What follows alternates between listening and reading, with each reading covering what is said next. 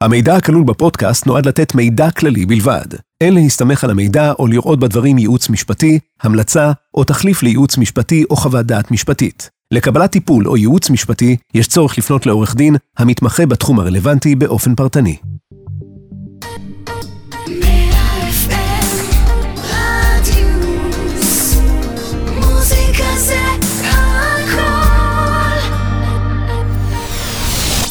נדל"ן על הזמן, פודקאסט על התחדשות עירונית, עם עורך הדין ארנון יהב.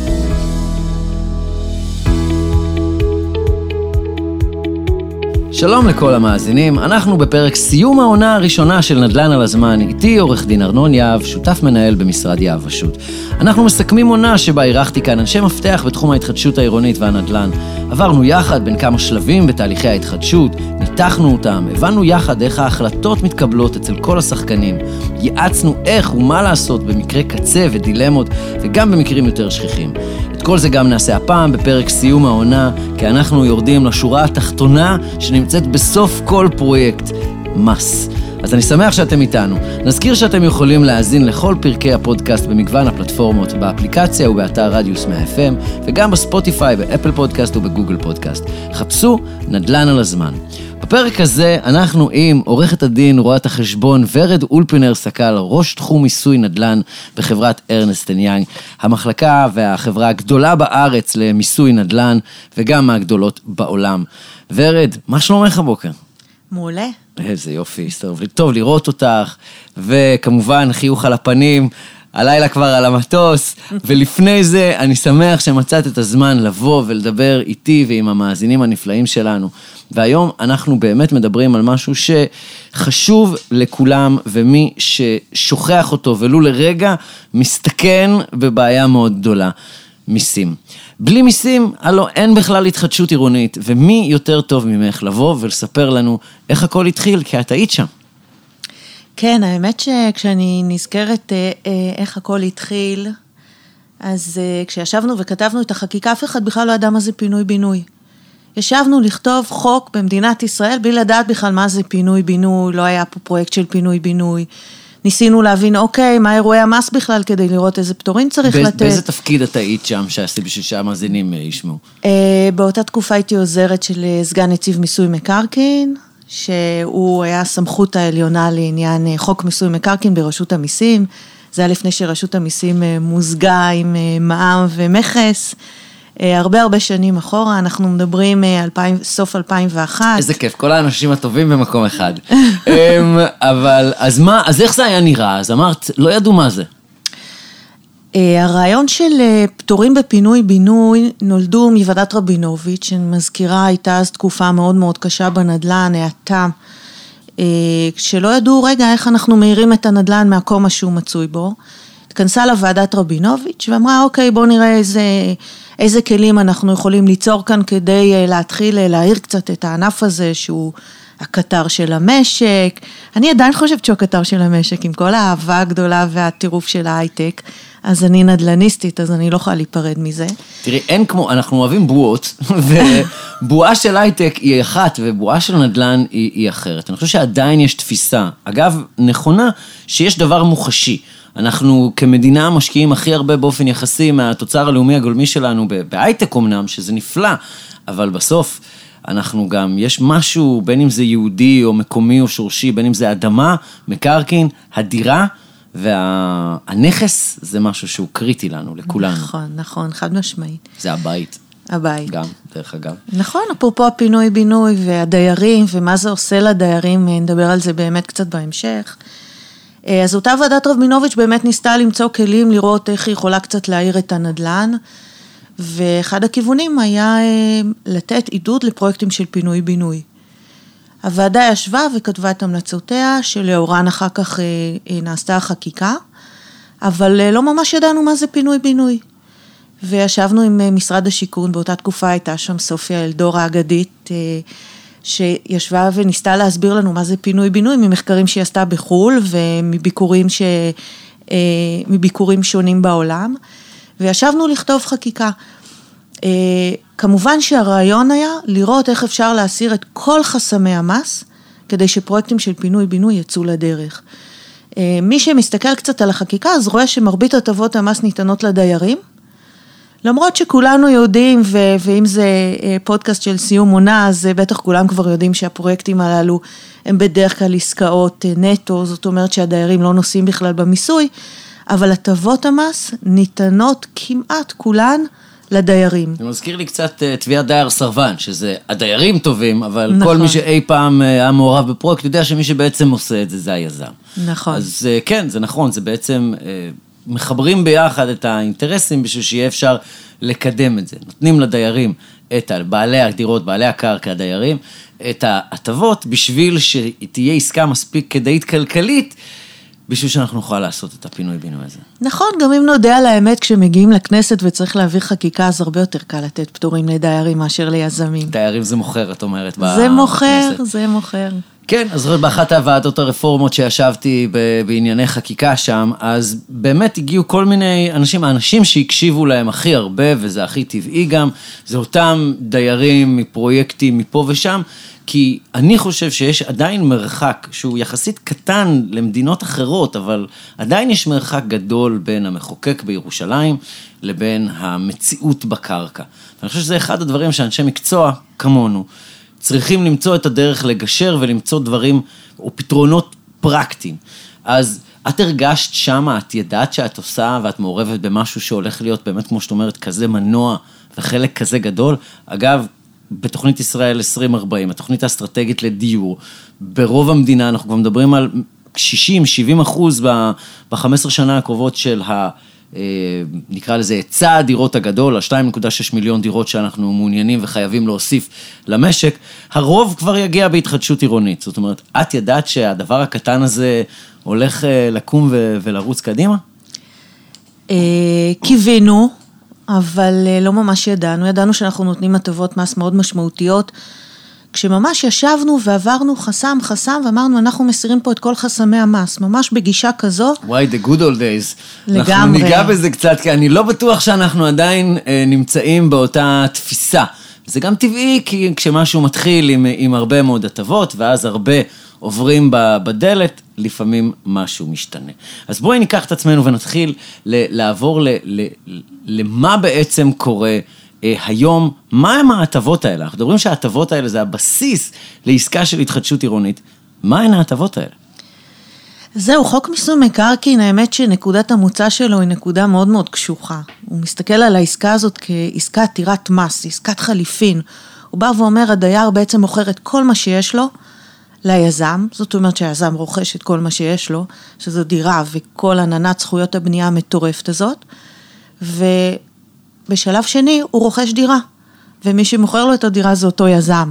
זאת אומרת, אנחנו מתחילים מנקודת מוצא שהיא מטורפת, שזה מיסוי, גם מס שבח, גם מס רכישה, שזה המס הישיר, המס העקיף על כל אחד ואחד מהשחקנים פה. אה, ואם זה היה נעצר שם, היינו בקטסטרופה, ולא היו פרויקטים, פשוט לא היו פרויקטים. אה, ואז החוק בעצם עובר שלב שלב ומתחיל לתת את הפטורים. שהוא נותן את הפטורים ממס שבח לדיירים, הדיירים יכולים לקבל תמורה מאוד מאוד משמעותית, הם יכולים לקבל דירת 120 מטרים, הם יכולים לקבל גם, אה, אנחנו תכף נרחיב ונראה איך הפרשנות הלכה ו... אה, והרחיבה את הפטורים ומה מנסים היום לעשות לנו עם הפטורים האלה לצערי הרב. אה, אז הדייר יכול לקבל דירת 120 מטרים, הוא יכול לקבל דירה קצת יותר קטנה פלוס מזומן עד שווי של דירת 120 מטרים. הוא כמובן מקבל החזר של כל ההוצאות שהוא עומד בהן. אה, הדיירים בדרך כלל לוקחים עורך דין ומפקח ולעיתים שמאי, ויש להם הוצאות מעבר לדירת השכירות והוצאות מעבר חזרה, והכל הכל הכל בעצם, כל ההוצאות הללו כאשר היזם משפה את הדיירים, לא קמה להם חבות במס, שאולי המאזינים יבואו ויגידו על מה את מדברת, איזה חבות במס, זה הוצאות, אבל אה, כל חקיקת המס במדינת ישראל באה ואומרת שאם אני משלמת משהו במקומך, או משפה אותך, זו תמורה נוספת. והתמורה הזאת מקימה חבות במס. אני חושב שנגענו כבר בנקודה שהיא קרדינלית להרבה מה, מהאנשים שמאזינים להפנים. הסוגיה הזו, Buzzword, תמורה עודפת. מה בעצם מוכר ובעצם חלק מהפטור ומה בעצם לא, אני חושב שוורד נתת סקירה מאוד אה, אה, יפה. בואי נתחיל אה, לצלול פנימה. אם אנחנו אה, מדברים על הנקודת מבט של אותם בעלי הדירות. עוד נגיע לנקודת המבט גם העסקית של היזמים, אבל מנקודת המבט של בעלי הדירות. אמרנו, יש לנו את אותו שווי של אה, דירת 120 מטר, את כל ההוצאות האלה שהיזם משלם במקומנו, שהן חלק מהעסקה והן פתורות, ואז יש לנו, איפה הגבול? מה, איפה באה רשות המיסים ומתחילה להגיד, לא, זה אני כבר לא מרשה? נתקלת במקרים כאלה? ברור, ברור. אה, בגדול... שוק. אה, שוק. כן. כן. אה, בגדול, יש הקלות משמעותיות שניתנו ממש בעבר, עוד בתקופה שלי, זה ניתן במסגרת החלטות מיסוי. שלך זה כל הזמן. לא, אני כבר שמונה שנים לא שם. אבל, אבל בשוק הפרטי זו התקופה שלך, אני חייב להגיד לכולם, כול, כל מי שעובד אה, בתחום הזה מכיר אותך ויודע אה, לבוא אלייך, אבל את מדברת מנקודת המבט של הרשות וזה לגיטימי, אז מה נשתנה כן. באמת? אז באמת בעבר הראייה הייתה לראות אה, ולתת גמישות ופרשנות ככל שניתן, פרשנות תכליתית להוראות החוק, זאת אומרת שאם החוק בא ואומר דייר יכול לקבל דירה תמורת דירה, בהחלט אפשר לקבל שתי דירות בתמורה לדירה אחת ועדיין ככל שהן לא עוברות תקרה של דירת 120 מטרים ליהנות מהפטור. במס רכישה אין פטור על שתי דירות, זאת אומרת שתמיד אני אומרת לה, אה, ליזמים וגם לדיירים שאני מייצגת, תקשיבו, צריך לחשוב מה כדאי, אפשר לקבל דירה יותר גדולה ואין מס רכישה, אפשר לקבל שתי דירות יותר קטנות, אבל אז יש מס רכישה, אבל יצאנו בסוף עם דירה יותר קטנה ודירת אני השקעה. חושב שראוי שנייה לרגע לעצור ולהתעמק שנייה במה שאמרת לגבי הפיצול לשתי דירות. זה הרי נמצא בראש מעייניהם של הרבה מאוד מהאנשים שנמצאים בהתחדשות עירונית, זה גם חלק מהגידול הטבעי של משפחה. אתה בא ואתה מתחיל ויש לך ילדים, ואתה אומר, רגע, יש לי דירה אחת היום, אולי אני יכול לסיים עם שתיים. אז נגעת ואמרת, לא דיברנו פה על מטרים, דיברנו פה על שווי. אוקיי? ואני חושב שזה משהו ש, שחשוב להדגיש. לעיתים קרובות באים אנשים ואומרים, רגע, נאמר, ניקח כדוגמה 120 מטר. אם אני מפצל את זה לשתי דירות שלא עולות על 120 מטר, יפה. אז לא ככה דבר. זה לא שאתה יכול לקחת שתי דירות שהן מטריות עוד ועוד, אלא סך הכל השווי. שימו לב, זה משהו שחשוב מאוד להבין אותו, אל תחשבו שאתם יכולים לקחת שתי דירות שסך הכל הגודל שלהם הוא 120 מטר, ושהכול יהיה פתור. נכון, כי מן הסתם דירות יותר קטנות, השווי שלהן יותר גבוה, אז אה, בדרך כלל עוברים את התקרה של המאה את יודעת ה-20. כמה פעמים הייתי צריך להסביר את הדבר הזה לאנשים? אני חושב שברגע שאנשים, זה סוג מהדברים שמסתכלים עליו אחורה ואתה מבין. אבל רוב האנשים לא חושבים על הדבר הזה, ואני חושב שראוי לשים על זה זרקור ו- ולומר, הדירות הקטנות שוות יותר, ולכן אל תעשו אחד ועוד אחד ברמת המטרים. זה לא יהיה אה, החישוב הנכון. תסתכלו ברמת השווי. השווי הוא הפטור, לא סך הכל המטרים מהתפיסה הזו. נכון. יש עוד תקרות, אבל אני מדברת פה באמת, כי הזמן קצר, אז אנחנו נדבר באמת אה, על התקרה האפקטיבית הזאת, שהיא באמת... כאמור, אינו אה, מהווה ייעוץ מס, נא התייעצו עם עורך דין. כן. אה, אז בעצם הדיירים שלנו יכולים גם לקבל שתי דירות, אבל כמו שאמרנו, ברגע שמקבלים שתי דירות אז יש מס רכישה על אחת מהדירות והפטור, כי הפטור במס רכישה שונה מהפטור במס שבח, אין שם תקרה. זאת אומרת שדייר יכול לקבל דירה מאוד מאוד גדולה, להתמסות על ההפרש במס שבח ולא לשלם בכלל מס רכישה. אבל במס שבח יש לנו תקרה, כי אני, אני רוצה להזכיר לכולם, הפטור בפינוי-בינוי הוא פטור נוסף. הוא פטור נוסף שניתן לכל מתחם ומתחם. בום, כמה כסף עשינו עכשיו. פטור נוסף, חשוב לה, לה- להסביר לרגע לרוא, לאנשים שאולי לא נושמים את המטריה, הוא לא פוגע לכם בשום פטור שיש לכם. הוא נוסף.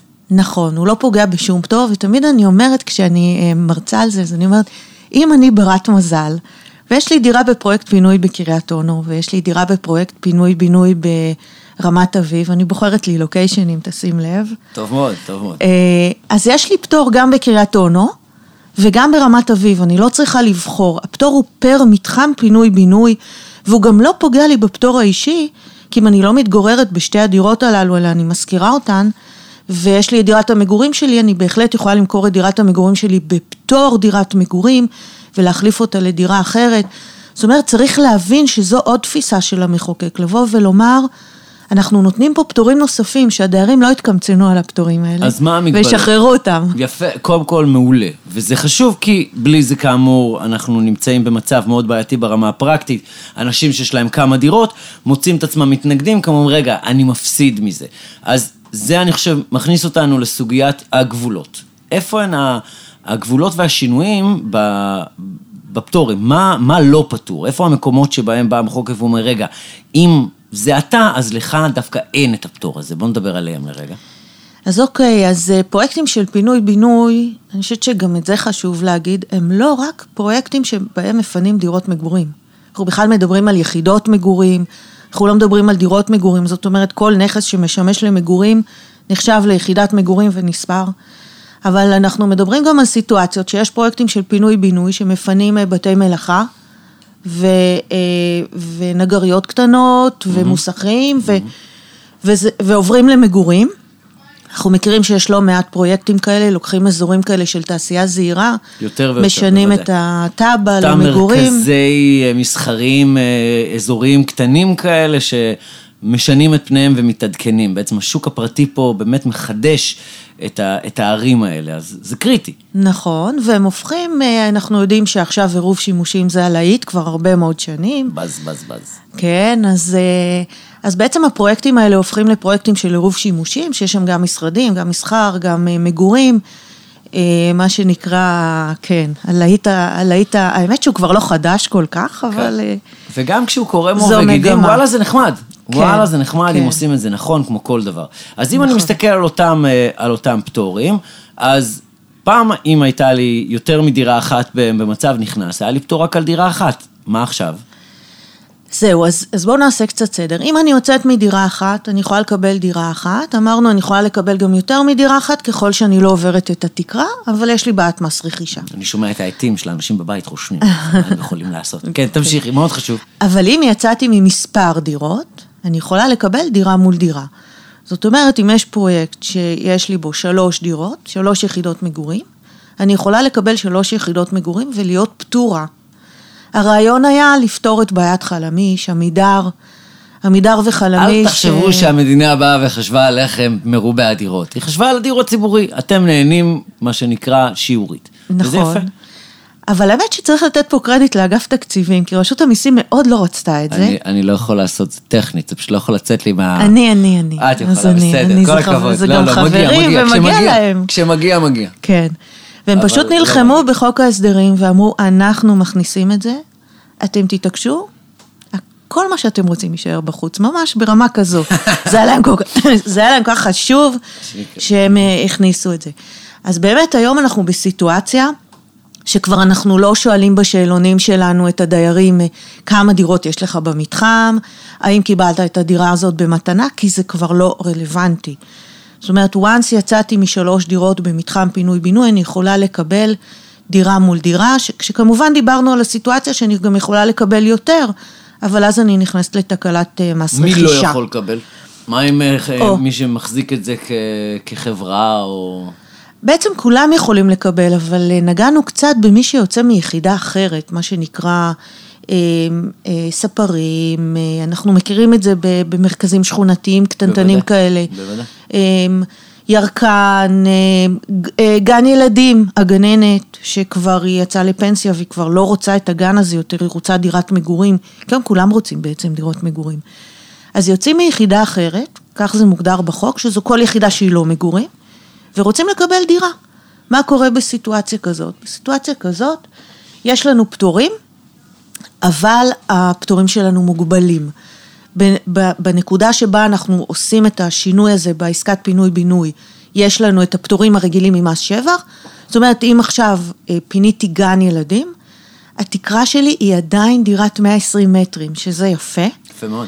אבל אין לנו הקלה במע"מ, לא דיברנו על הקלות במע"מ, בגדול העסקאות של הפינוי-בינוי, אנחנו במע"מ בשיעור אפס, שזו הטבה ליזמים, אמ, אבל כאשר אנחנו מדברים על סיטואציה שבה עוברים מיחידה אחרת לדירת מגורים, אנחנו בעסקה שחייבת במע"מ, ואז צריך באמת לבדוק את זה פרטנית, לראות... מי ישלם אם, את אה, המע"מ? אותו אותו בעלים או שהעסקה סופגת את זה?